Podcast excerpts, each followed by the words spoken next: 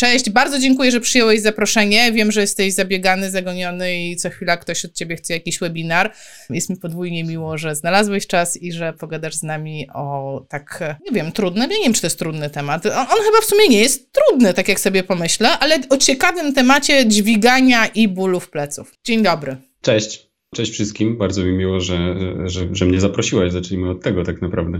Więc zawsze wszystkie możliwości edukowania ludzi i wszystkie możliwości opowiedzenia więcej o tym, co robię, e, zawsze biorę w ciemno, tak żeby jak najwięcej ludzi mogło się przekonać o tym, że to dźwiganie wcale nie jest takie złe. Więc to jest coś, co głęboko w moim sercu leży. Edukacja i właśnie promowanie tego. Czy jest to trudne? Hmm. Jest to na pewno ciekawe. Jest to coś na pewno dosyć nowego, w sensie, no, tych kilka lat ja to y, jakby stricte samym treningiem bardziej zajmuję się już około pięciu lat. I przez ten trening pomagam ludziom z bólem. Nie tylko bólem pleców, ale ten ból pleców jest kluczowy. Czy jakby najczęściej są to ludzie z bólem pleców faktycznie. Tak, powiedzmy, że Kamil, jesteś i fizjoterapeutą, i równocześnie trenerem medycznym, dobrze, dobrze e, powiedziałam, i jednocześnie terapeutą manualnym. Także to nie jest tak, że ty masz klapki na oczach i tylko trening, trening, trening, siła tutaj, prawda? Tylko przypuszczam, popraw mnie jeśli się mylę, że przeszedłeś przez wiele mm, prób i dróg i bezdroży tak, dokładnie tak. To bardzo pięknie, pięknie nazwane. Tak?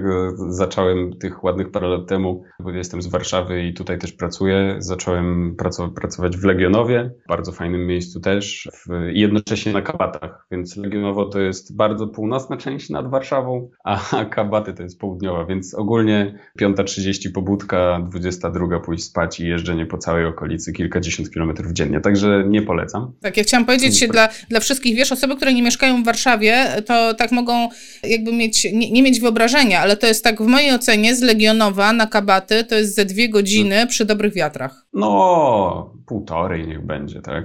Oj, chyba... Nie jest też tak źle. Tak w ciągu dnia bardziej, no bo to wiadomo, przecież nie jeżdżę w godzinach szczytu całej tej trasy, nie? Więc... To już... Ale nie było to najlepsze rozwiązanie. Także y, teraz na szczęście już pracuję w jednym miejscu i na tym głównie się skupiam, więc y, na szczęście.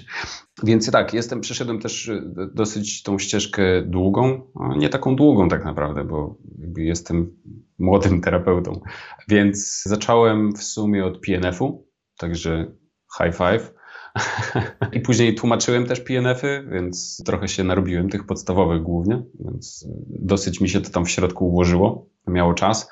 Później zrobiłem e, terapię manualną właśnie według IOM, co też jest kolejne chyba 400, około 450 godzin sumarycznie, więc to też jest sporo czasu poświęconego na terapię manualną, diagnostykę głównie i tak dalej, i tak dalej, więc tego też było całkiem sporo. No a później nadszedł czas na to moje własne, e, czyli na ten trening siłowy i tutaj no nie zliczę już teraz. No, autentycznie nie zliczę, ile godzin spędziłem na czytaniu książek, czytaniu artykułów, szukaniu artykułów, które wiem, najstarsze, które gdzieś tam, z których korzystam, to właściwie lata 50., 60. Chyba nawet coś z 20. miałem. W sensie jakiś, jakiś taki, no 20 może, no ale dobra, przedwojenny na pewno. Także zdarzają się też takie. Więc jakby temat zwiedziłem dosyć mocno. Nie mogę powiedzieć, że wiem wszystko, to na pewno, to, ale trochę wiem. Wiesz co? To taką mam po prostu, mam taką ochotę cię teraz podpytać, tak, żeby troszeczkę postawić cię w sytuacji i wiem, że nie będzie to bardzo komfortowa sytuacja, ale to jest taka sytuacja, których jest bardzo, bardzo dużo. Ja mam nagminnie taką sytuację właśnie w internecie, kiedy dostaję pytanie od pacjenta, rozpoznanie jakieś albo wynik jakiegoś badania i hasło i co robić. Ja chciałam postawić cię dokładnie w takiej samej sytuacji, przeczytać ci, przeczytać ci takie pacjenckie rozpoznanie, wynik okay. badania i ty mi powiedz, czy to się nadaje do podjęcia treningu siłowego. Czy ta osoba by mogła? Dobrze? Uwaga, czytam. Dobra. To jest y, kawałek badania rezonansu magnetycznego, to już jest opis. Uwaga. Krążek międzykręgowy L5S1 ma uszkodzoną strukturę. Wypuklina centralno-prawoboczna TH12L1 modeluje worek opony twardej. Szerokopodstawna wypuklina centralna L5S1 modeluje worek opony twardej. Przyjąłbyś taką osobę na trening? Kurde, ma ucisk na oponę. Hello! No i, to, i, to, I, to, jeszcze modeluje worek oponowy. To nie jest, to dysk, dysk wypadł jak nic. No wypadł, wystrzelił. jak nic. To i tutaj jest, to zależy. tak? Pierwszy punkt. Bo oczywiście to zależy od objawów, tak? E, bo takich rezonansów e, myślę, że widziałem cały ogrom i są ludzie, którzy mają, mają ten sam właściwie opis praktycznie, no bo już tam obrazowo to może się trochę różnić, ale opis prawie, prawie identyczny. To mogą być odtąd dotąd, czyli bezbólowi kompletnie, aż po y, no, niewstawanie z podłogi z bólu. Więc, więc stan może być bardzo różny.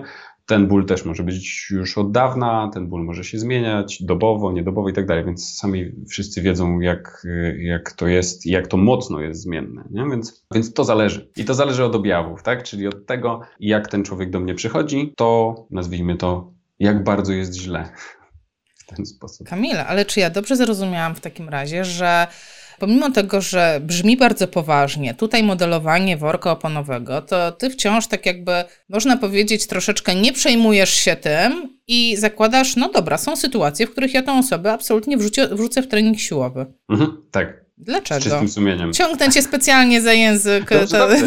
Nie, jak najbardziej. Dlaczego to zrobię? Tak, tak naprawdę mm, mam kilka teorii i nie tylko ja je mam, tylko też y, badacze, ale w sumie nie wiemy, dlaczego trening siłowy działa tak naprawdę. Bo wiemy, że nie ma korelacji między siłą jako taką, nie? Bo, bo trening siłowy to przecież siła głównie. Nie ma tej korelacji między siłą czy brakiem siły, a bólem i niepełnosprawnością. Nie? Bo to są najczęściej dwie, dwa parametry, które, które gdzieś tam będziemy rozpatrywać. Ból i właśnie niepełnosprawność. Czyli to, w jaki sposób ból wpływa na nasze życie codzienne i jak bardzo uniemożliwia nam funkcjonowanie na co dzień.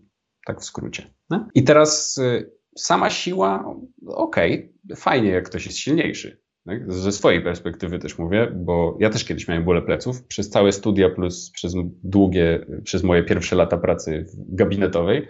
I oczywiście to brzmi banalnie, tak, ale przestałem je mieć, jak zacząłem robić trening siłowy. Więc jakby też trochę na swoim przykładzie sprawdziłem. A rezonans zrobiłeś? Nie, właśnie to jest mój największy błąd. To jest totalny błąd. Powinienem, mam tylko rentgen sprzed, ja wiem, z 8 lat, tak, więc mam rentgen z tego czasu. Taki jest piękny. Bez sensu. Och. Ale myślę, że warto w tym momencie powiedzieć, że są już takie rekomendacje, pojawiają się na świecie, że wręcz odradza się robienie rezonansów osobom z przewlekłym bólem. I to jest, i to jest ważne. Ja nie bez powodu zaczęłam od takiego pytania, bo to jest mój rezonans. E, ja nie mam absolutnie żadnych bólów kręgosłupa, żadnych. A odkąd y, trenuję siłowo, no to już praktycznie zero, tak? Więc to była taka przewrotność z mojej strony, bo wiecie, jak mnie obserwujecie, że to robię. E, I to był właśnie ten cel, żeby wyłuskać tą informację, że to w ogóle nie ma, znaczy, no, w dużej mierze nie ma to znaczenia, co wyszło na tym rezonansie, jeżeli to nie są tak zwane te grube patologie, ten taki procent, y, tam nie tak, wiem, od 1 do 5%, tak, jest tych, y, no, y, jest tych takich stanów, że my się naprawdę boimy, że coś tam się wydarzyło, jakaś turboniestabilność, jakieś, nie wiem, nowotwory, jakieś takie rzeczy, tak? Ale tego nie ma dużo. Tego jest wręcz bardzo mało, bym powiedział. Jeszcze jeżeli spojrzymy na to, że jakby statystyki, czyli 90, 80% społeczeństwa przynajmniej raz w życiu będzie miało ból pleców, czyli 7 miliardów, kilka miliardów. I w większości w zachodnim, myślę, e, społeczeństwie, nie? Tak, Dokładnie. Im bardziej rozwinięty kraj, tym więcej jest tych epizodów, więc to też wiemy. Rokrocznie właściwie powtarza się nawracających, to jest też od 15 do 45%, czy nawet do 60%, w zależności znowu od kraju. Więc naprawdę ogrom ludzi ma bardzo regularnie te bóle pleców. Jeżeli teraz weźmiemy sobie ten 1% z puli wszystkich epizodów, to, to tego nie jest aż tak dużo. W sensie, no dobra, jest dużo, no bo mamy kilka miliardów ludzi w puli, więc 1% z kilku miliardów to nadal jest ładnych y, kilka milionów w sumie, tak? Więc to jest sporo, ale to się rozkłada. No, więc tych, tych takich super, super poważnych rzeczy z reguły nie ma aż tak dużo. Poza tym większość z nich jednak będzie wyłapana na poziomie najczęściej soru właściwie, tak? To są te takie grube epizody, gdzie mamy gorączkę, gdzie mamy, nie wiem, utratę masy ciała w bardzo krótkim czasie, ogromny ból, taki, który kompletnie uniemożliwia jakikolwiek ruch w, jakim, w jakimkolwiek kierunku, tak? To bardziej tego typu rzeczy. Oczywiście ogon koński, gdzie mamy zaburzenia czucia w okolicach krocza, w okolicach y, tak naprawdę pachwin schodzący do ud też, czy osłabienie siły mięśniowej takiej, że stopa wisi i kompletnie nie jesteśmy w stanie ruszyć. Nie? Więc to są takie, tak, na szybko czerwone flagi. Tak. Na szybko. Tak. A jak ci się wydaje? Ja nie wiem w ogóle, ja się nie spotkałam z odpowiedzią na to pytanie w literaturze, więc bardzo jestem ciekawa mm. Twojej opinii. E, jak ci się wydaje, to skąd jest ta taka, skąd w ogóle pomysł na to, to może spróbujmy trening siłowy i no dlaczego to w ogóle działa? Skoro wiemy, że nie koreluje to z, nazwijmy to, uszkodzeniami, chociaż ja nie lubię tego słowa, to jest po prostu inna hmm. anatomia. To jest inna anatomia dostosowana do tego, co przeszliśmy, ile mamy lat, co robiliśmy po drodze, tak? No po prostu tak, tak mamy, tak? No to dlaczego akurat ta siła? Skąd ta skuteczność tej siły? Albo w ogóle skąd pomysł? Dobra, to weźmy tą osobę i wrzućmy ją na siłkę. Abstrahując na razie od tego, co my na tej siłce z nią zrobimy. No tak. Mm, nie wiem, nie znalazłem też tak naprawdę odpowiedzi, żeby ktoś tak napisał we wstępie, że zrobiliśmy to właśnie po to i stało się to. Nie, nie, raczej jest tak, że y, wydaje mi się, że po prostu ktoś gdzieś z tych badaczy, którzy zaczęli faktycznie badać później trening siłowy pod tym kątem, po prostu musiał to zaobserwować sam, nie wiem, wśród znajomych czy wśród osób, które trenował i tak dalej. Może to być raz to. Po drugie, może to być kwestia y, trochę trenerów personalnych, czyli coś, co, co też obserwujemy, ja na pewno, bo jestem tym trenerem medycznym, tak to nazywam. Wiem, że to nie istnieje tak naprawdę jeszcze do końca, ale nazywam się tak już ładnych parę lat, także y, jestem hipsterem i y, byłem pierwszy, zanim wszyscy zaczęli, zanim to było modne, tak? Więc ten trening medyczny mm, chce się po prostu zróżnicować od trenera personalnego, tak? Bo moim celem jednak jest zdrowie ludzi, chociaż bardzo często trenerzy personalni w swoich opisach też mają właśnie zdrowie. Więc jest ogrom trenerów, którzy wspominają o tym, że poprawią nie tylko twoją postawę i e, skład ciała i coś tam, coś tam, ale poprawią też właśnie, pracują też nad bólem. Nie? To się bardzo często przewija w opisach trenerów personalnych. Jest ogrom trenerów, którzy proponują właśnie ćwiczenia, E, jedyne słuszne ćwiczenia na ból kręgosłupa, albo pięć najlepszych ćwiczeń na ból kręgosłupa, albo pięć najlepszych na e, stabilizację rdzenia i tak dalej, i tak dalej. Więc jest, jest tego całkiem... Zmarszczyłam się, bo ja nie lubię, bo jak coś jest dla wszystkich, to jest tak... Ale z drugiej strony, tak. jak czytasz te przeglądy, to się okazuje, że szkoła pleców bardzo ma wysoką skuteczność. Szkoła pleców, czyli co to jest szkoła pleców? No nie wiem, no połóż się na brzuchu, popodnoś ręce, popodnoś nogi, połóż się na plecach, nogi na piłeczkę, pupa do góry. No to są, wiesz, no wiem, że upraszczam, trywializuję, no ale to jest dla mnie poniekąd troszeczkę szkoła pleców, taka stabilizacja, nie? I to ma też jakąś tam skuteczność, więc... To jest tak, jak czytamy, właśnie fajny jest przegląd Cochrane z tego roku, to jest Jill Hayden, opublikowany właśnie w tym roku, zupdate'owany porządnie na temat ćwiczeń w przewlekłym bólu pleców, więc trochę specyficznie, trochę inaczej, ale tam właśnie postarali się porównać jak najwięcej różnych wersji ćwiczeń. Więc mamy zarówno pilates, mamy właśnie wzmacniające, aerobowe, mamy spacery, co tylko wymyślisz, to, to się pojawi, nie?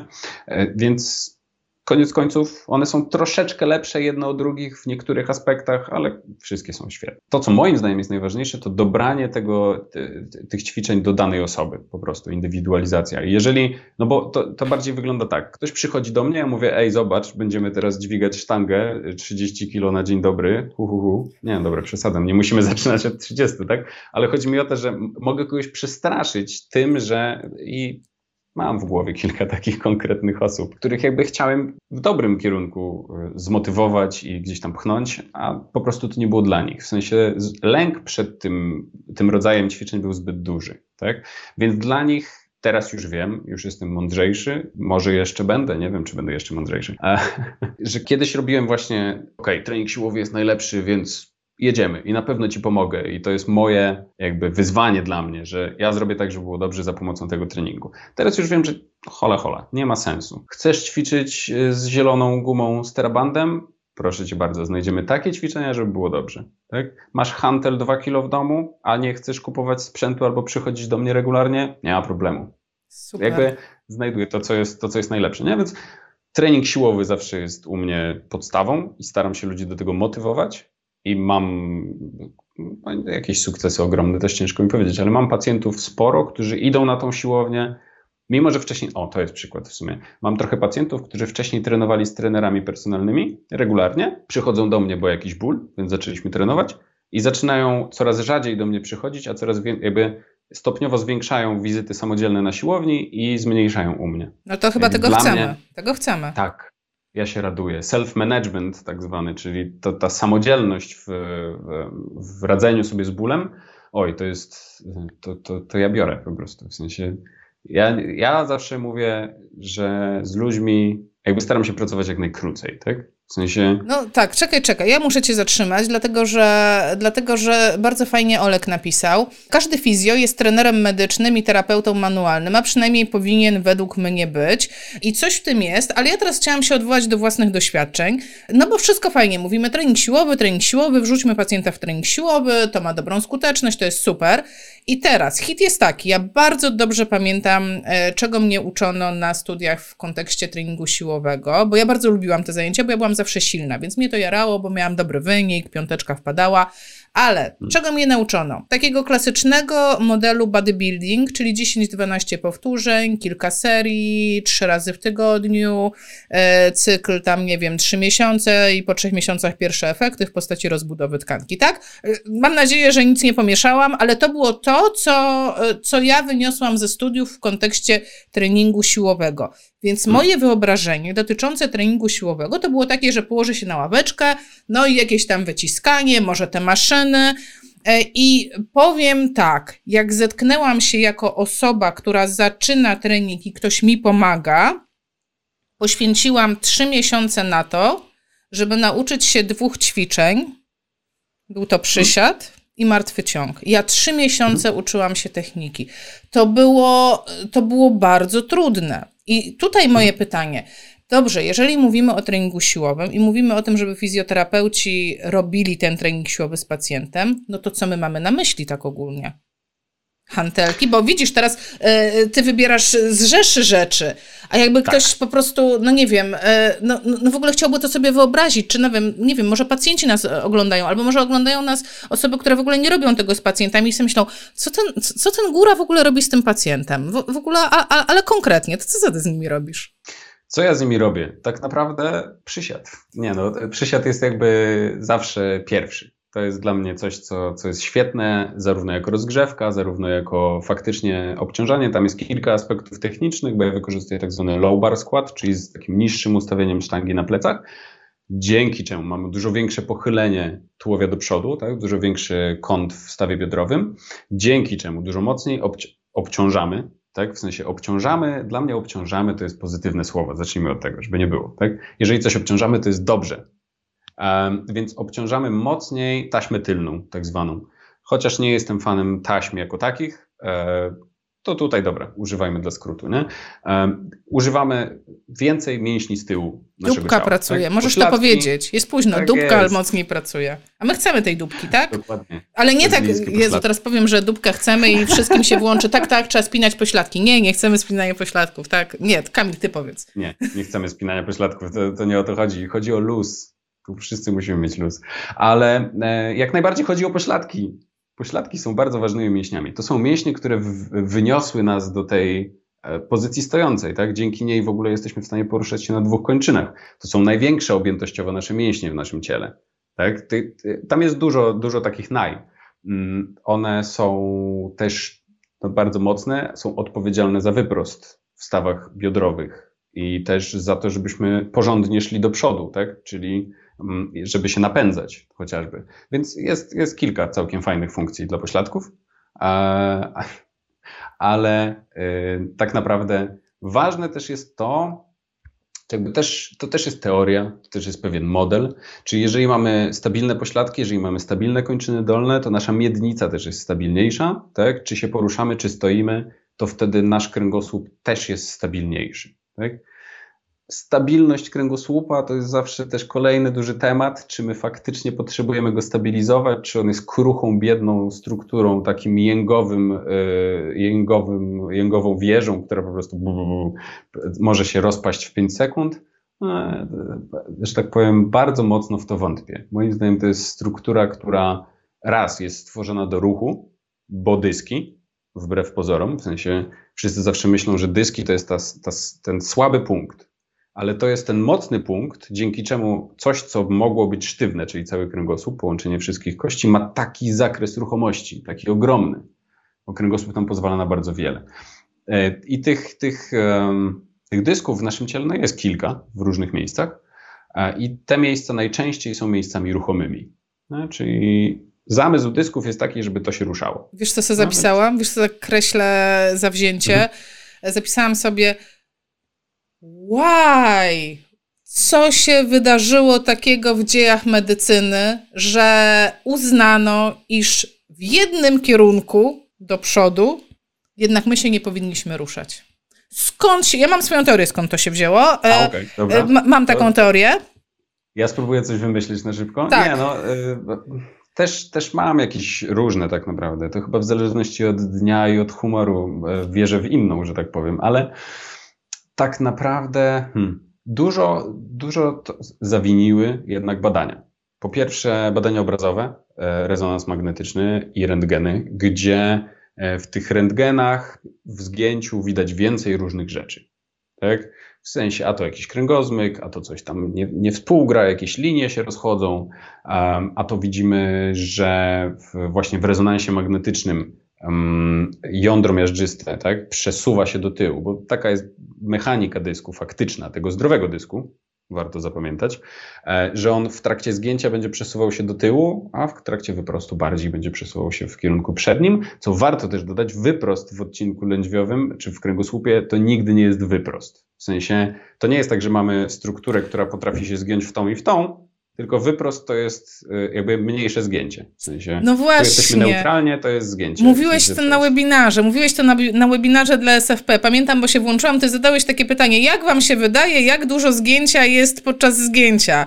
Y, I ja tam chyba odpowiedziałam, no chyba dużo, a ty nie Asia, no właśnie nie dużo, no właśnie nie dużo. I to, to takie było, bo wiesz, no ludzie się zginają i myślą, że tam coś się wydarzy, tak? I że e, i do, w dodatku biały personel straszy. Już uderzmy się w piersi, ile razy my żeśmy, nie wiem, nie chcę cię osądzać, e, oczywiście ani osób, które oglądają, ale mnie się to zdarzało. Proszę się nie schylać, proszę sobie tak. poduszeczkę, wałeczek włożyć, tutaj pod plecami trzymać, jeździć tak. E, I ja też ostrzegałam przed tym zginaniem. Dlaczego? Bo mnie ktoś tak nauczył, bo ktoś mi tak powiedział, bo taka była kultura, filozofia i tak się to robiło. A teraz mówimy statycznemu wyprostowi mówimy stanowcze nie. Tak, odcinamy przeszłość grubą kreską i zginamy się. Tak jest.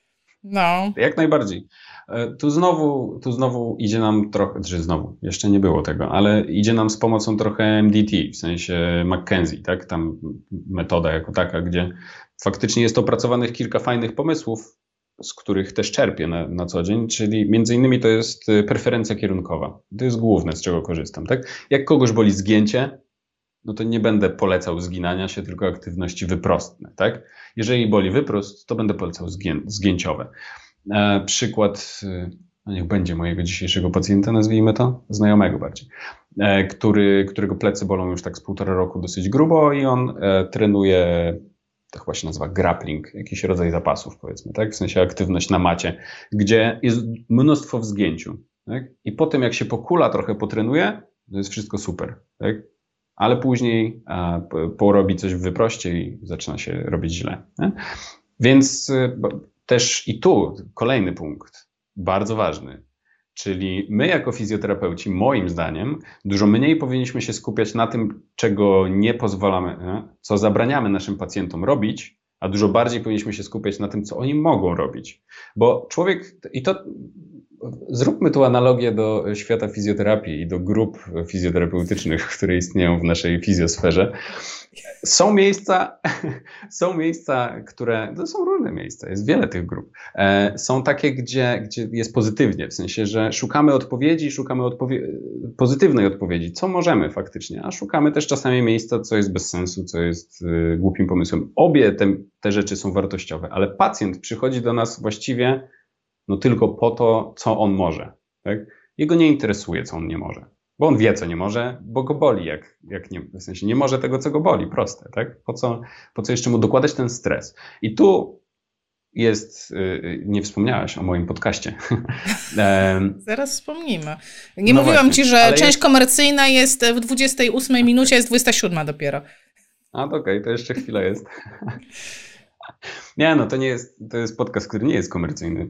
Póki co, nie wiadomo. Ale, ale to jest bardzo słuszna e... uwaga, bo ty o tym mówisz, w pierwszym odcinku o tym mówisz. Tak jest, tak jest. Bo mój zamysł tego też podcastu jest taki, że chciałem zebrać te rzeczy, o których mówię moim pacjentom na co dzień, w sensie autentycznie, codziennie, praktycznie, e, i po prostu opowiedzieć to raz a dobrze. No, raz a dobrze nie, bo też nie chcę, żeby to były za długie odcinki, tak? Ale będę chciał że te, ten temat nocebo będzie się przewijało na 100%.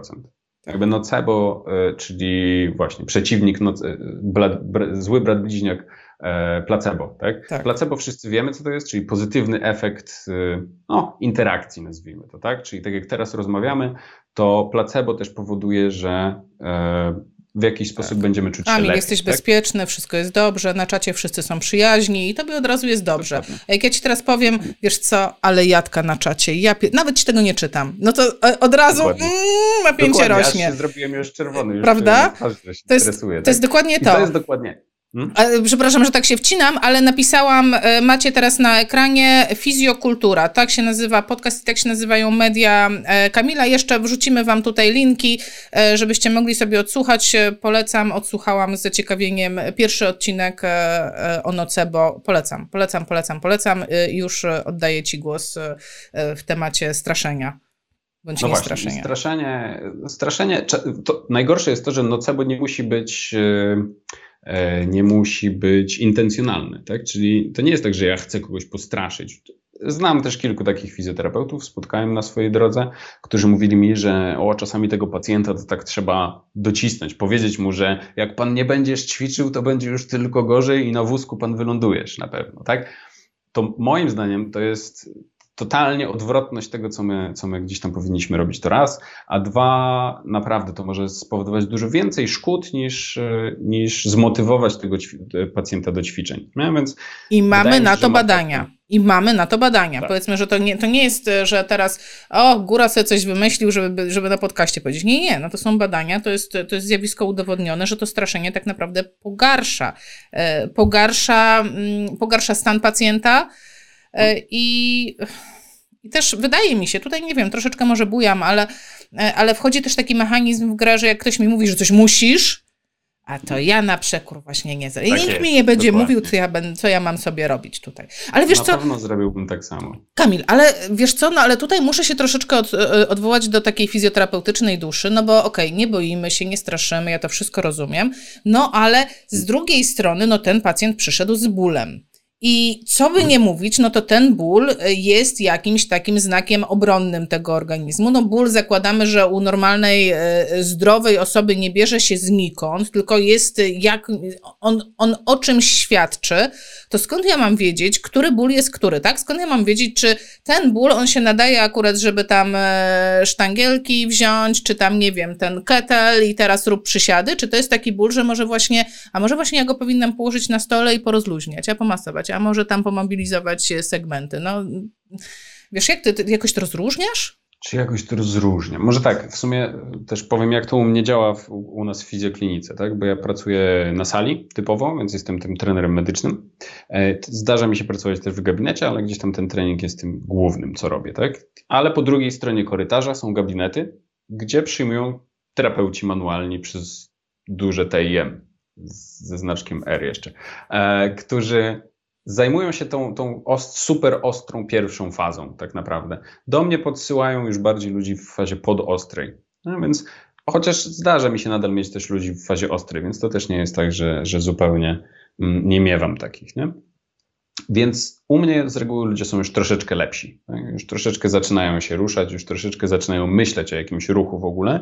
I częściej to jest moment, w którym pojawia się jakieś plateau bólu, kiedy ten ból już się zmniejszał fajnie przez tydzień, dwa, ale przestał, albo terapia manualna przestała działać, czy, czy działa na jeden, dwa dni maksymalnie, tak? I to jest moment, w którym, w którym staram się wchodzić z ćwiczeniami bardziej. Nie? Mm, to jest jedno. Drugi jeszcze sposób, w jaki gdzieś tam różnicuje ból, mm, to nie może to być taki ból upośledzający funkcję. Tak? Czyli to nie może być shift, to nie może, mogą być pozycje antalgiczne, e, to nie może być pozycja cały czas w zgięciu, cały czas w wyproście, w sensie jakieś takie odciążające i człowiek raczej chodzi normalnie, w sensie funkcjonuje, jest w stanie wstać, jest w stanie usiąść, względnie już się porusza. Nie? Czyli przewlekły. Czyli to takie super taki... podstawowe ćwiczenia już ma. Jeszcze nie przewlekły, bo przewlekły to będzie po 12 tygodniach, nie? Więc, yy, więc to jest jeszcze do tego momentu sporo. Ja mówię o dwóch tygodniach, tydzień, dwa. To jest mniej więcej ten moment, kiedy można, z niektórymi, nie ze wszystkimi, ale z niektórymi można już zaczynać ćwiczyć. Nie? I to nie musi być e, przysiad ze sztangą, martwy ciąg pełny. To nie muszą być te ćwiczenia. I tutaj e, jest fajne badanie, to jest Tiusvol, E, znajdę później i podrzucę, e, z bodajże zeszłego roku. Tu akurat z przewlekłymi pacjentami, w sensie z pacjentami z bólem przewlekłym, z osobami z bólem przewlekłym, gdzie robiono trzymiesięczny program treningowy i przez pierwszy miesiąc oni ćwiczyli tylko i wyłącznie z kijkiem. Więc u mnie pierwszy tydzień z reguły to są ćwiczenia z kijkiem, ewentualnie z jakimiś handlami, ewentualnie jakieś takie core stability, w sensie martwy robak, unoszenia bioder, jakieś takie rozruszające bardziej rzeczy, to jest jedno. Drugie, zawsze staram się znaleźć e, pozycję odciążeniową, antalgiczną, tak? Nie na każdego działa pozycja krzesełkowa, często działa, ale nie zawsze. I bardziej staram się znaleźć taką, która jest dla tej osoby najlepsza po prostu, tak? Ja mam jeszcze kilka pozycji uwadniających, bo tutaj IAM korzysta z takiego właśnie modelu uwodnienia, odwodnienia dysku, czyli no dobra. E, czyli w ciągu dnia, rano budzimy się wyżsi, to wiemy? Wszyscy na pewno już wiedzą. I wieczorem jesteśmy niżsi. I to, czyli 80% z, tego, z tej utraty wzrostu dzieje się na piersiowo-lędźwiowym całym kręgosłupie. Z tych 80, kolejne 80 dzieje się na lędźwiowym. E, tam są największe dyski, które mają około centymetra wysokości i to jest około 10% wysokości każdego dysku zmiany dziennej. Nie? Więc to jest całkiem sporo. I teraz upraszczając ten model trochę, jeżeli kogoś boli rano, z samego rana, jak tylko wstaje z łóżka, ten ból jest najgorszy, jest sztywność, nie może się ruszyć i tak dalej, i to mija w ciągu 15, 20, 30 minut pierwszych, czy półtorej godziny maks, to mówimy o tym, że ten dysk jest przepełniony wodą, tak? bo on w pozycji leżącej w nocy się bardzo mocno e, uzupełnia, uwadnia, tak? i ten ból wtedy jest związany z nadmiernym ciśnieniem. Z reguły rozruszanie się jeszcze w łóżku albo od razu po wyjściu z łóżka, yoga, pilates, y, kilka brzuszków, kilka skrętów, coś, co jest niebolesne i coś, co działa, bardzo szybko będzie zmniejszało sztywność i ból. Nie? Drugi model e, to jest ból, który pojawia się wieczorem po całym dniu aktywności i narasta w ciągu dnia. Tak? Jeżeli to jest to, to bardziej będziemy mówić o tym, że to jest problem z odwodnienia tego dysku. Tak? Czyli on robi się coraz niższy w ciągu dnia, aż w pewnym momencie coś się uciska. Tak? W sensie, czy to jest e, E, to uszkodzenie pierścienia włóknistego, czy to jest może zmniejszenie przestrzeni też jednocześnie jakby na całym segmencie, więc też i w stawach międzywyrostkowych. Cały ogrom rzeczy może się tam zadziać, tak? To coś z tych rzeczy gdzieś się dzieje źle. Jeżeli ułożymy kogoś w pozycji uwadniającej, to to mija i potrafi bardzo szybko minąć. Pozycje uwadniające są różne. Tak naprawdę najważniejszym kluczem pozycji uwadniającej jest to, żeby to była pozycja rozluźniona, wygodna i przyjemna. Tak, to jest wiesz co, bardzo ważne, to co teraz powiedziałeś dla mnie, bo też e, jakby przy całej mojej miłości do treningu siłowego jest gdzieś taka też kultura, tak bym to nazwała, mm, nie kultura, kult y, aktywowania tułowia, tak to nazywam. Czyli tak, mhm. siedź cały dzień na piłce, e, trzymaj plecy, prostuj się, wciągaj brzuch, napinaj kor, zaciskaj pośladki, podciągaj miednicę. Wiesz, e, istnieje takie coś, że to jest takie super ważne, a jednak, no ja tutaj będę się upierać, no że jednak balans, no jednak balans. Jak chcesz się rozluźnić, no to szukasz takiej pozycji, żeby ci było wygodniej. Na przykład ja, jak ja zalecam swoim pacjentom jakieś pozycje do pracy, to szukam takich pozycji, żeby im było wygodniej i żeby coś za nich robiło robotę, a nie oni cały czas pracowali. Ale wiesz co? Tak sobie, tak, sobie, tak sobie gadamy, tak? Jak to powinno wyglądać, e, a, a wrzucę, wrzucę troszeczkę i to, o, i powiedzmy, że to jest totalnie spoko. Tak, i to jest pozycja uwadniająca. To jest jedna z tych pozycji, która uwadnia. Tutaj może nie widać, widać, że mam przestrzeń tutaj pod lędźwiowym, nie? dziurę. Tak. Wysunięcie się na krześle, totalny luz. Tak. Mnie to Wszyscy dobrze tak robi. siedzą. Tak. Mi też. Ja też to lubię. Tak? I jakby dlaczego mamy teraz powiedzieć temu człowiekowi siedź prosto? Ja tu mam jeszcze taki, o tu taki jakiś device'ik do ustawienia sobie lord, y, lordotyzowania, wsuń się mocno, coś tam, bądź sztywno. Nie, ja tak długo nie wysiedzę, nie ma szans, tak? Tak. E, wiesz co, e, tutaj Łukasz się e, pytał już dawno, kiedy mówiliśmy o zgięciu i wyproście, hmm. czyli podczas zgięcia nie ma zgięcia w lędźwiowym? Nie, to nie w tą stronę. Dawaj.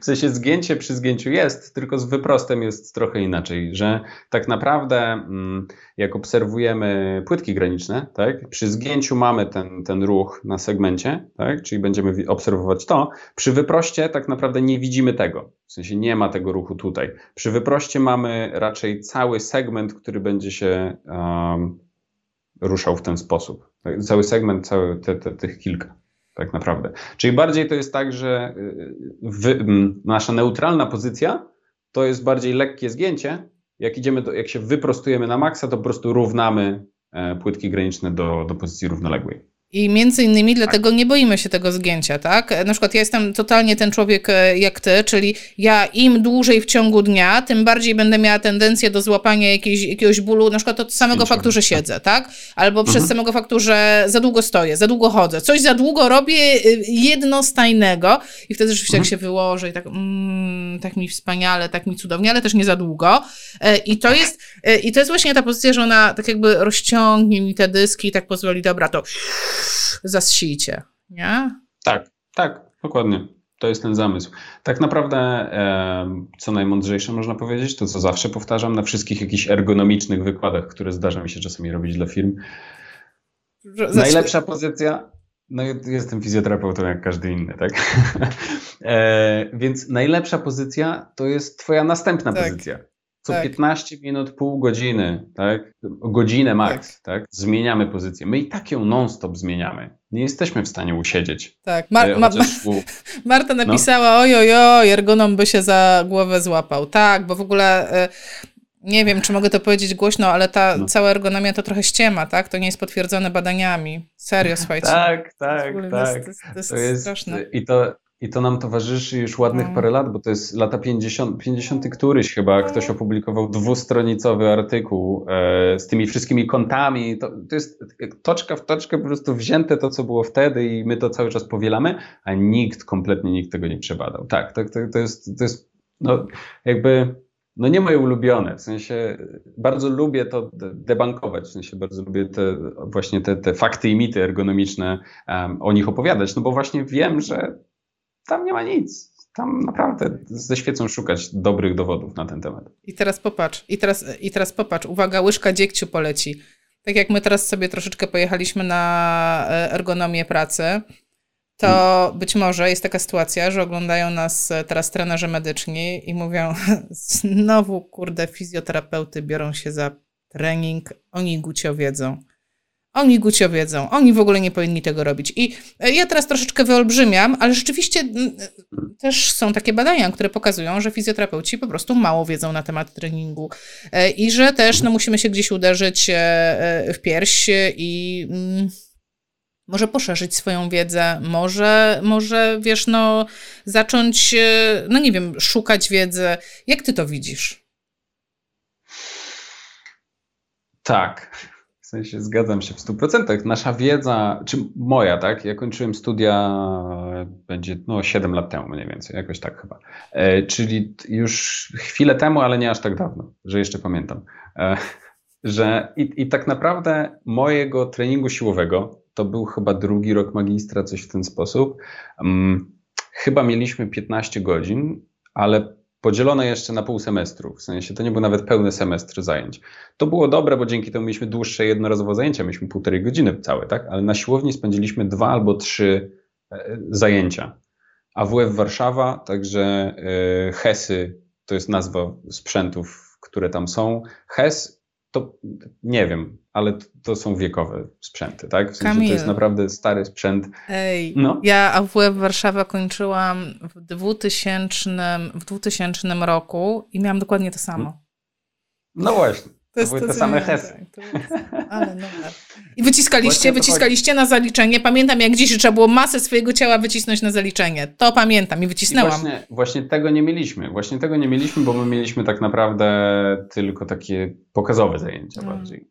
Gdzie trochę porobiliśmy i tak dalej, ale nie było żadnych takich egzaminowatych rzeczy. Niestety, bo uważam, że no naprawdę byłoby fajnie zrobić. Bo to jest tak, w ogóle jako fizjoterapeuci, moim zdaniem, powinniśmy zrobić wszystko. W sensie, y, ja akurat jestem też rocznikiem, który nie miał obozów na AWF-ie, co uważam za ogromną, no, widzisz, robię tą samą minę. Miałam Jestem dwa. chyba drugim czy trzecim, drugim czy trzecim rocznikiem, który, który jakby, który nie miał tego, tak? Więc to jest ogromna strata, bo gdyby nie moja żona, to ja na przykład nie jeździłbym na nartach co uważam, co byłoby po prostu najgorszą, najgo, najgorszym y, stratą w moim życiu. Ja uwielbiam jeździć na nartach od tych, nie wiem, już 8 lat albo coś takiego, jak jeżdżę.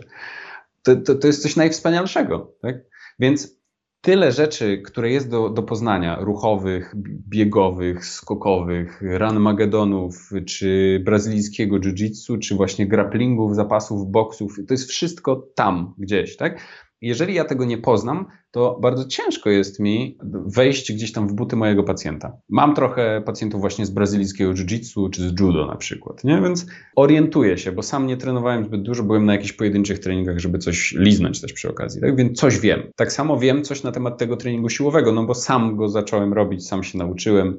Na szczęście internet bardzo mocno w tym pomaga, tak? więc jest, byłem w stanie zdobyć tą wiedzę sam. Ale gdybym tego nie zrobił, gdybym dalej pracował przy leżance tam, gdzie pracowałem wcześniej, to, to pewnie mówiłbym to samo, co, co wiele osób mówi, tak? że trening siłowy jest najgorszy i to po prostu psuje plecy i jest tragedia. To, że zacząłem kopać, to po prostu spowodowało, że teraz wiem więcej. Więc myślę, że, że, ta, że to my sami jesteśmy własnym problemem czasami. Tak? Czyli jeżeli nie próbujemy, nie testujemy nowych rzeczy, nie przekonujemy się do nich, to ciężko nam też przepisywać tą aktywność fizyczną. A tak często przecież się chwalimy, że fizjoterapeuci to są ci ludzie specjaliści od ruchu, ci znawcy tematu. To po prostu to alfa i omega ruchu, tak? Żaden ortopeda nie powie ci, jak się ruszać, a fizjoterapeuta ci powie. I tu bardziej bym powiedział, że fizjoterapeuta ci powie, jak ty możesz się ruszać, ale nie, powie, nie da ci złotego jakby grala ruchu, tak? nie powie ci, jaki jest najlepszy sposób. On dobierze to po prostu do ciebie. Tak? To powinno tak moim zdaniem wyglądać. Więc my powinniśmy przetestować jak najwięcej na sobie i dopiero dzięki temu jesteśmy w stanie przepisywać. Faktycznie jest sporo badań. E, chyba właśnie też e, ostatnio u ciebie na grupie było to Artur Mor chyba wrzucił. Aktualizację. Na temat właśnie, tak, tak, tak, tak. To było to chyba tegoroczne badanie. Tak, tegoroczne e, badanie, aktualizacja. Było... E, ja, ja powiem może, A. co to było, bo e, myślę, że są osoby, które mogą nie wiedzieć. APTA, czyli Amerykańskie Towarzystwo Fizjoterapeutyczne, oni wydają bardzo fajne rekomendacje co do pracy z pacjentami. Naprawdę, tego jest dużo. Zresztą u mnie na kanale możecie znaleźć już kilka takich rekomendacji omówionych. I oni w tym roku wydali taką aktualizację do poprzednio wydanych rekomendacji. Te rekomendacje też zresztą znajdziecie na jednym z filmów na YouTubie, jak sobie poszukacie taki tytuł, co sądzą amerykańscy naukowcy, tam nie wiem, na temat bólów krzyża, jakoś tak to chyba nazwałam. I rzeczywiście oni wydali teraz update do tego. Dawaj Kamil, sprzedaj nam po prostu news, e, podyskutujmy o tym. Tak, ogólnie same, sam, sama ta aktualizacja jest, jest ok, w sensie jest niezła, ale jest tam jeden, jeden dosyć poważny problem, gdzie oni zalecają wręcz e, jako poziom pierwszy, czy w sensie to jest grade A, czyli Silnie, poziom A. Silne tak, zalecenie. Tak, bardzo mocno zalecają, żeby korzystać z mobilizacji i manipulacji kręgosłupa w ostrych stanach bólowych kręgosłupa, czyli jako wręcz to jest jako pierwszy, tam, tam są podziały, najpierw są ćwiczenia, później są e, jakieś inne jeszcze elementy, terapie, a później jest te, terapia manualna jako cały dział. Tak? I to jest pierwszy punkt, na który wpadamy od razu, nie? że tak. manipulacja, dawaj, jedziesz. Tak, tym, a tak? nakreślmy rys historyczno-społeczny. Od kilku lat raczej całe środowisko szło w kierunku a dajcie spokój, ta terapia manualna, taka niespecyficzna, w sumie nie wiemy, czy działa, pewnie nie działa, działa tak samo jak wszystko inne. I tak, ja tam miałam takie wrażenie, że wręcz terapia manualna e, traci na popularności, czego zupełnie nie potwierdzają osoby biorące udział w kursach i organizatorzy tych kursów. My absolutnie nie potwierdzamy tego, zainteresowanie jest wciąż super. No i teraz nagle wychodzą rekomendacje, że jednak róbcie, róbcie, róbcie, czyli to jest super. No i podniosła się wrzawa w internecie. Powiedz, bo ty, ty obserwujesz te wszystkie znane osoby, które gdzieś tam udzielają się na świecie w dziedzinie fizjoterapii. No, jak oni zareagowali? Tak, to jest, to jest coś pięknego, jeżeli chodzi o samą naukę i same, same badania. Tak? W tej chwili mamy internet, Twitter, to jest jakby numer jeden, jeżeli chodzi o takie akcje. Od razu bardzo fajny zestaw tweetów, właściwie chyba z 15 ich było. Nie pamiętam jeszcze, to był jakiś Włoch, ale nie pamiętam dokładnie imienia, nazwiska, który wypunktował rzeczy, które były nie tak w tym, w tym przeglądzie, tak naprawdę, czy w tych, w tych wytycznych. Więc od razu była bardzo szybka reakcja. To dosłownie były dni, nawet nie tygodnie, tylko to było od razu, od razu wypunktowanie i bardzo wiele, i to po prostu od razu się rozlewa po całym internecie. Tak? Jeżeli ktoś korzysta z Facebooka, to widzi, jeżeli korzystamy z Instagrama, jeżeli korzystamy z Twittera, nieważne jaka platforma, bardzo często te najważniejsze rzeczy od razu się pojawiają. I to było, to było bardzo fajne, więc od razu krytycznie gdzieś tam, bardzo krytycznie właściwie mnóstwo ludzi podeszło, od razu opowiedziało, wytłumaczyło właśnie ten, ten punkt, głównie dotyczący terapii manualnej, bo o to chodziło. I tak jak mówisz, mamy wytyczne na przykład NICE, w sensie tak, NICE to są z, z Wielkiej Brytanii, mamy Lanceta, który też wydał świetny, nie wiem jak to nazwać nawet, w sumie serię artykułów, to był co, 19 to był? Albo 18? Trudne. Dawno i niedawno jednocześnie. W sensie to było jakoś tak niedawno, ale przez pandemię strasznie dawno. Więc oni też wydali całą serię i to właśnie wszystko opierało się na ruchu i sugerowało, że no dobra, terapia manualna jak najbardziej na ból, najbardziej objawowo, jak najbardziej dosyć krótko, tak żeby nie uzależniać pacjenta od siebie, ale żebyśmy bólowo mogli umożliwiać ludziom ćwiczenie. Tak? Taki jest y, cel i zamysł terapii manualnej w bólach pleców. A tu nagle, bum, mówią używajcie jak najbardziej i po prostu używajcie wszystkiego, co tylko się da. I drugi problem, który tam się pojawił, to na przykład wytyczne NICE opierają się na 55 randomizowanych, czy te dotyczące terapii manualnej opierają się na 55 badaniach randomizowanych, a tutaj było 5 bodajże. Więc troszeczkę chyba sobie wybrali te, te fajniejsze, które im pasowały pod tezę. Taki jest główny gdzieś tam rys całej historii. Jak widać, środowisko nasze fizjoterapeutyczne, szczególnie to, to międzynarodowe, naprawdę prężnie działa i naprawdę pilnuje jakości. To jest, to jest duży plus. Tak, i to, i to się dzieje, wydaje mi się, w każdej dziedzinie. E, myślę, że spokojnie można poradzić osobom, które chciałyby śledzić, chciałyby tak być naprawdę na maksa na bieżąco. To z jednej strony śledzić artykuły, które się pokazują. Używasz czegoś do śledzenia? Bo ja to mam zaprojektowane, przychodzi mi na maila, co w danym temacie było wydane. Albo z Pedro. Z Pedro jest, też mi przychodzi. Tak, Pedro też ma, jest Mendeley na przykład, jako taki też system. Jest Researcher, aplikacja, jest niezła, ale nie do końca.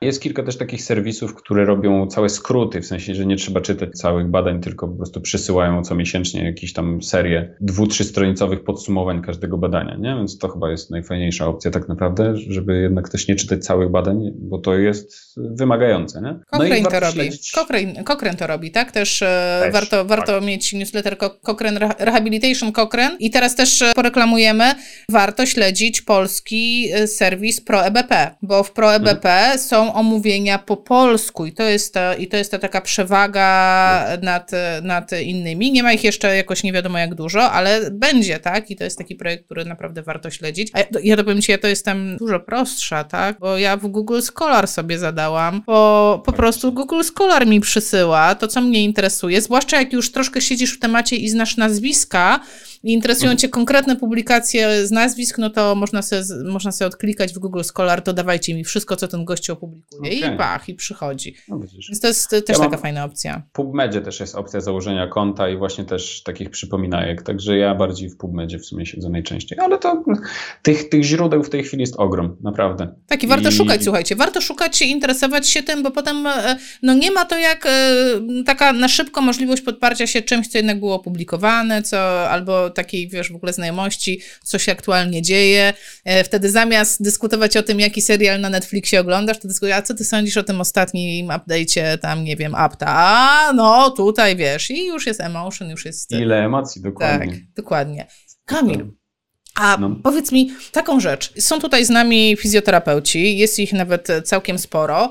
I jeżeli kogoś zaciekawiło to, co mówimy, tak? E, ktoś sobie myśli, kurczę, ten Kamil wcale nie głupio pracuje, brzmi jak coś, co mógłbym wdrożyć e, do swojej praktyki to gdzie taka osoba może się dokształcić? Jakby gdzie może szukać wiedzy?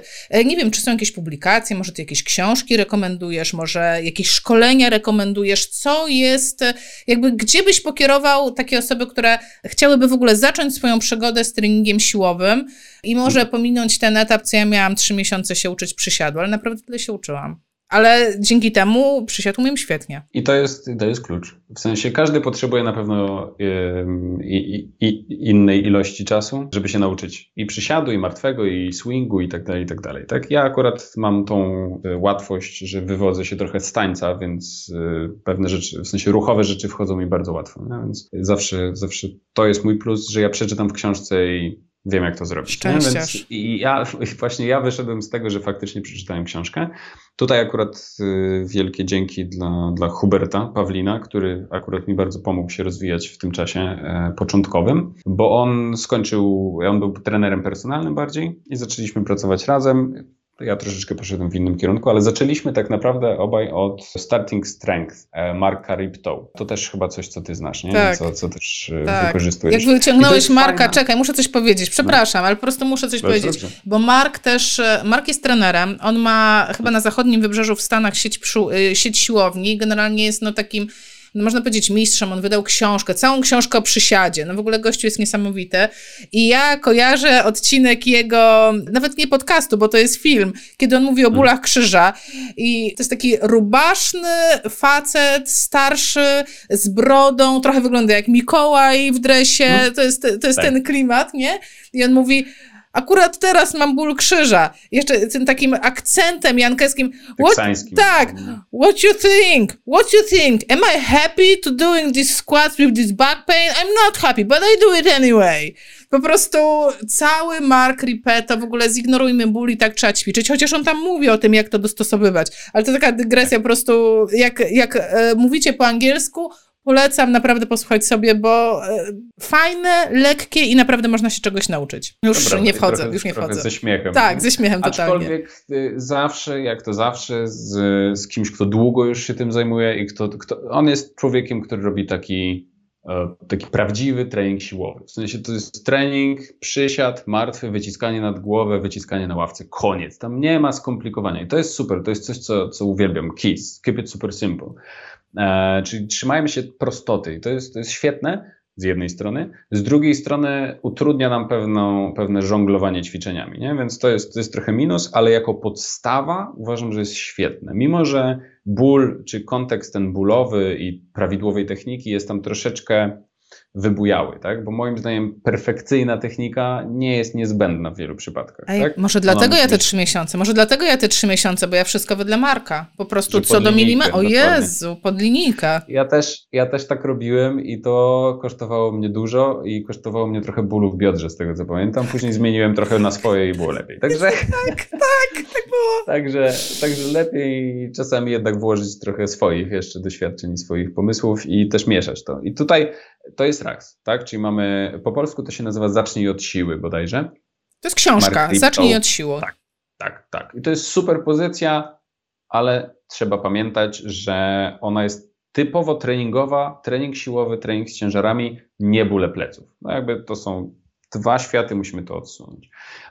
Druga jakby grupa, y, powiedzmy, to jest Barbell Medicine. To jest y, typu, już tylko po angielsku tym, tym razem. To też jest amerykańska grupa. Dwóch lekarzy to założyło, którzy uczyli się właśnie u Marka, skończyli jego kurs e, i robią tak jak on, koniec końców, tylko poszli w kierunku zdrowia. Oni przepisują też, też treningi zwykłe, ale mają kilka fajnych artykułów, na przykład o tym, jak wrócić do treningów po urazie.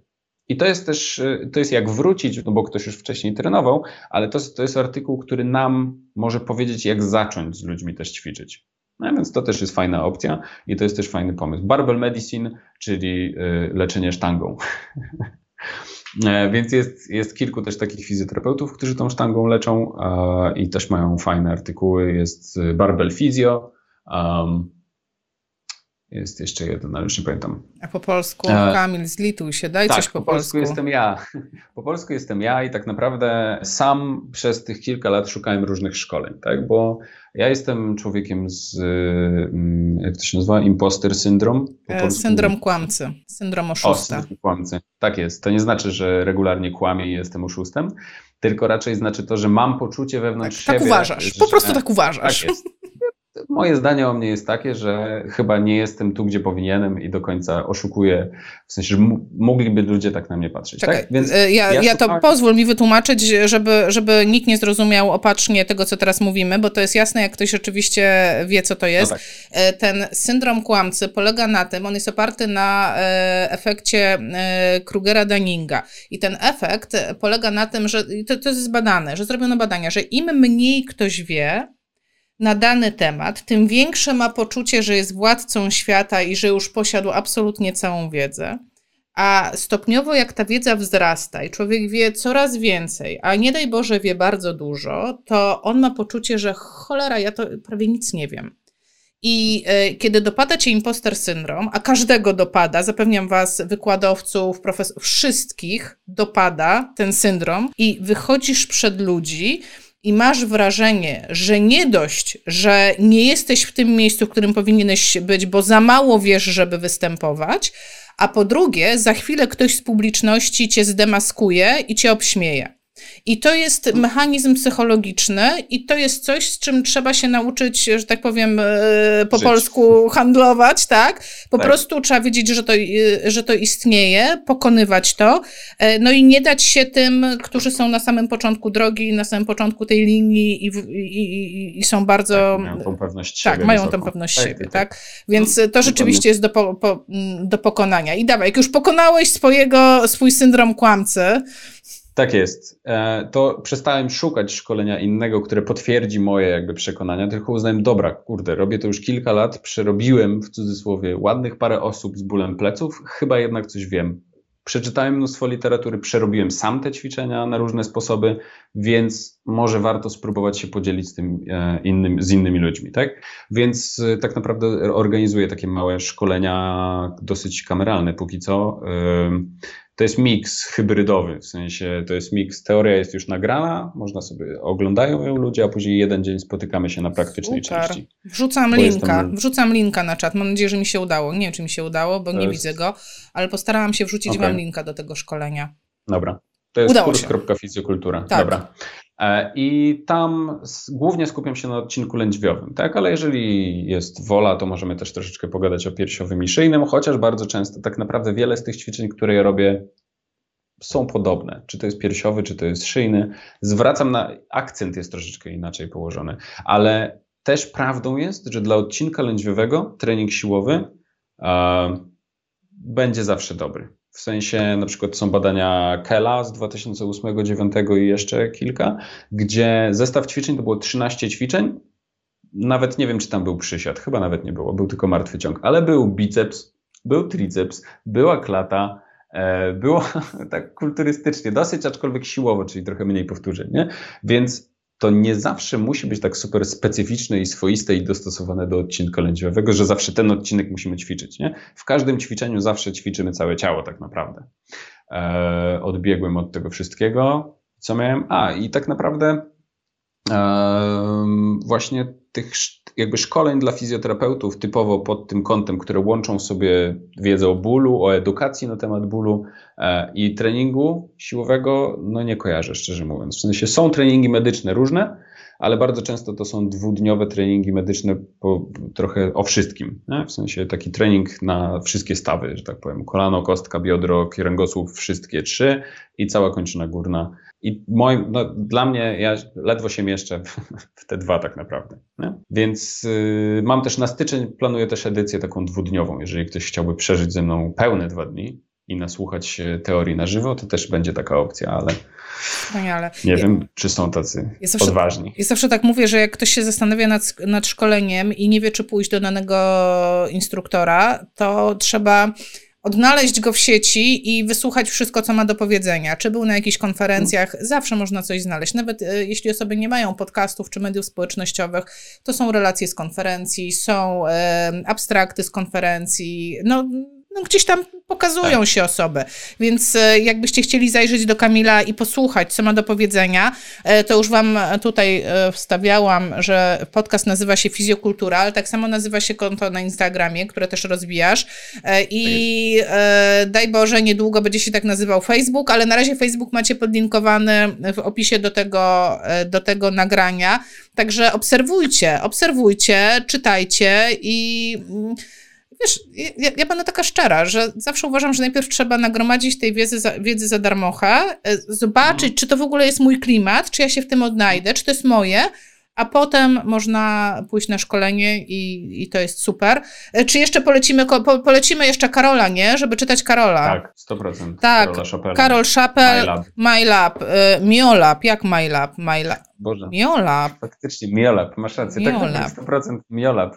Tak. E, także Karol Szapel, Trzech Czołek. O, Karol się odezwał. Proszę, Karol, wklej linka do siebie, bo, bo zaraz e, pokłócimy się, czy MyLab, czy Miolab i połowa pójdzie na MyLab i nie ten fanpage Właśnie, będziemy promować, nie wiadomo, co czy to za MyLab będzie. Tak, tak. Także prosimy cię, wklej. E, tymczasem, wiesz Kamil, chcę ci powiedzieć, że rozmawiamy godzinę i cztery minuty, także już czas, tak, już czas, tak, wiem, wiem, okay. ja wiem. Ja, tak mogę to... jeszcze, także... tak. Dużo było komentarzy, przepraszam was, że nie czytałam wszystkich, ale Kamil mówił tak ciekawie, że nie śmiałam przerywać. Tam się pojawiło troszeczkę jeszcze pytań, troszeczkę refleksji. Wojtek pozamiatał, bo miał obozy dwa na każdym roku studiów, ale Wojtek, to było 100 lat temu, to AWF wtedy nie, nie istniał. To wiesz, to gdzie, gdzie, no, z czym do ludzi. E, no, było troszeczkę komentarzy, więc będę wdzięczna, jeśli E, zajrzysz e, do sekcji mhm. komentarzy i odpowiesz. Olek skomentował normalnie niczym połączenie Marvela i DC. Rozumiem, rozumiem. Na, na, nawet wyczuwam, wyczuwam to. Dobrze. Kamil, okay. bardzo... Ale jestem tym mrocznym w takim razie, czy co? No pytanie, czy jesteś Marvel, czy DC? Ja nigdy nie wiem, który Właśnie. jest który, w sensie, który bohater okay. jest z której, więc e, tutaj... Nie no, ja się ja się poczuwam do DC w takim razie, czyli tego bardziej mrocznego jednak. Musiałabym się syna pytać, który jest który. Dobra, okay, dobra. bardzo Ci dziękuję. Odwiedzajcie media e, Kamila. Ja jestem wielką fanką treningu siłowego, więc, e, więc mnie nie trzeba przekonywać. Mam nadzieję, że udało nam się troszeczkę Was przekonać do tego, żeby spróbować włączyć to w swoją terapię z pacjentami. Kamil, Tobie bardzo dziękuję. Wam bardzo dziękuję za to, że byliście. I do zobaczenia, do napisania. Cześć. Do zobaczenia. Cześć.